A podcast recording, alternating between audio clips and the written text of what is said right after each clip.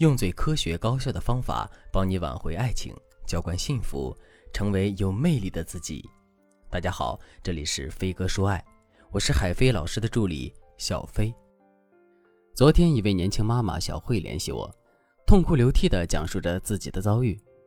她说：“我最近一直睡不着，一个月前老公提出了分居，我不知道我上辈子造了什么孽，这辈子要受这种罪。”小慧是一个比较强势的妻子，家里面的大小事都是她说了算，有什么看不顺眼的，她也会毫不客气地指出来。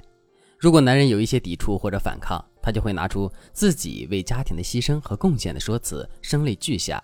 每次男人都会妥协，顺从了她的心意。直到上个月，婆婆的生日临近了，他们两个人商量着要送什么礼物。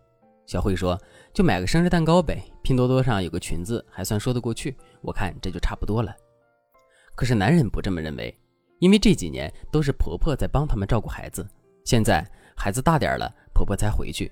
为了感谢婆婆这几年的付出，男人想着生日的机会送一个三万多的按摩椅。小慧听了男人的表态，反驳道：“他又不是白带孩子，我给他生了孙子，他就抽空带一带孩子，还成我欠他的了？我每天那么累，想换一个好点的乳胶床垫，你都不给买，现在却要给他买那么贵的按摩椅，做梦吧你！”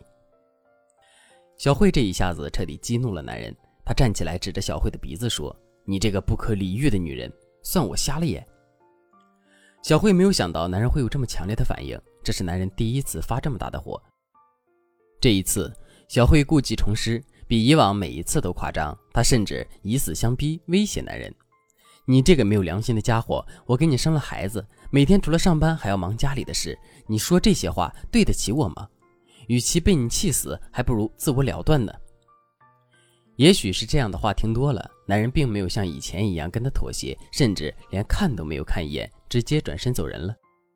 咨询的时候，小慧对我说：“为了这个家，我可真是操碎了心。我不就是说话重了点吗？他至于甩脸子吗？现在还闹起了分居。老师，我到底哪里对不起他？”在他的哭诉中，我感受到了他莫大的委屈。如果你也遇到了相似的问题，可以添加微信文姬零幺幺，文姬的全拼零幺幺，我们的导师会主动联系你，帮你解决情感问题，重新掌握婚姻的主动权。那么，其实许多人心里可能都会有这样一个疑问：为什么我对他那么好，他还要离开我呢？我付出了那么多，他为什么还是不爱我呢？没错，这种疑问常常会发生在付出太多而没有获得相应回馈的女生心中。他们总是觉得，只要自己全心全意地对待另一半，做出许多许多感动对方的行为，那么男人就会离不开自己。其实，这种想法真的是错极了。心理学认为，付出感是一个人对自己的付出和牺牲的补偿心理。为爱人付出本来是一件幸福的事情，但也难免会有“我付出了就应该收获回报”这样的心理。这样的心理会成为感情的头号杀手。因为一旦得不到补偿，很多人就会像小慧一样，用去向男人邀功诉苦的手段逼迫男人就范。当然了，一开始男人肯定会因为被迫施加的负罪感选择妥协，但是如果这种获取回报的方式使用过于频繁，就会引起男人的疲劳和反感，最后男人就会看出这些行为其实只是为了让他听命于你。当他在亲密关系中得到的正面反馈越来越少，选择放弃关系的意愿就会越来越强烈。像小慧的老公最终忍无可忍，提出了分居的要求。那为什么小慧会一直被这样的情绪操控呢？我们举一个简单的例子，就像减肥一样，这应该是很多人都在头疼的问题。为什么减肥是一件困难的事情呢？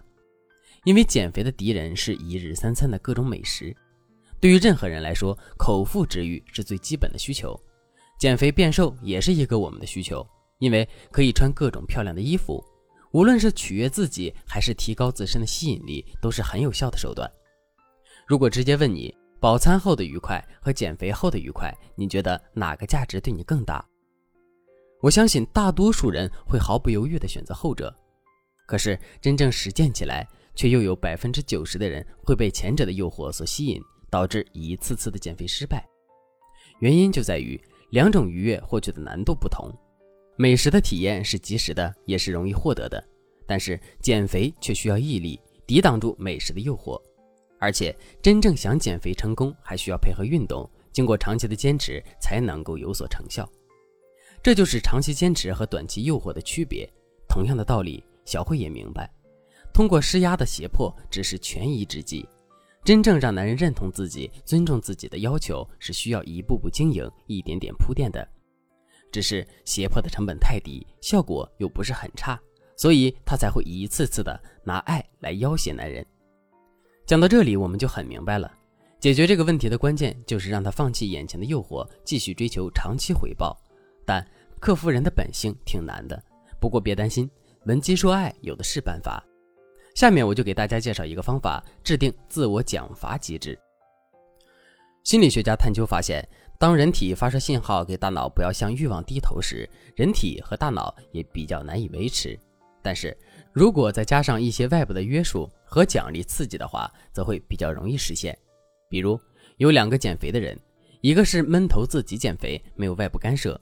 而另一个人有指导教练和监督人员，会给他定期的制定各种计划，然后监督定期的给他称体重，然后在瓶颈期及时调整。结果发现后者取得的成绩远远大于前者。由此可见，有外在的奖罚体制的干预，控制欲望会事半功倍。那么在亲密关系中，我们也可以建立这样的奖罚机制。比如说，小慧不愿意和老公好好沟通，觉得费时又费力。那么，我们可以制定一个奖罚标准。如果你觉得自己监督自己有难度的话，也可以找自己的闺蜜帮你执行。只要我们再有类似的行为，就要接受一定程度的惩罚。用不了多久，我们就可以慢慢的改掉这样的习惯。主要的是，当我们改变自己的同时，就是在追求长期利益。除了这个办法，还有一个更简单的办法，就是奖励置换，就是通过施压获得的奖励置换为别的形式的奖励。那么这样的话也能够转移我们的注意力，减少夫妻之间的矛盾。因为时间关系，奖励置换的方法我们就不具体讲了。如果你想了解更多内容，可以添加微信文姬零幺幺，文姬的全拼零幺幺来获取导师的专业指导。好了，今天的内容就到这里了，我们下期再见。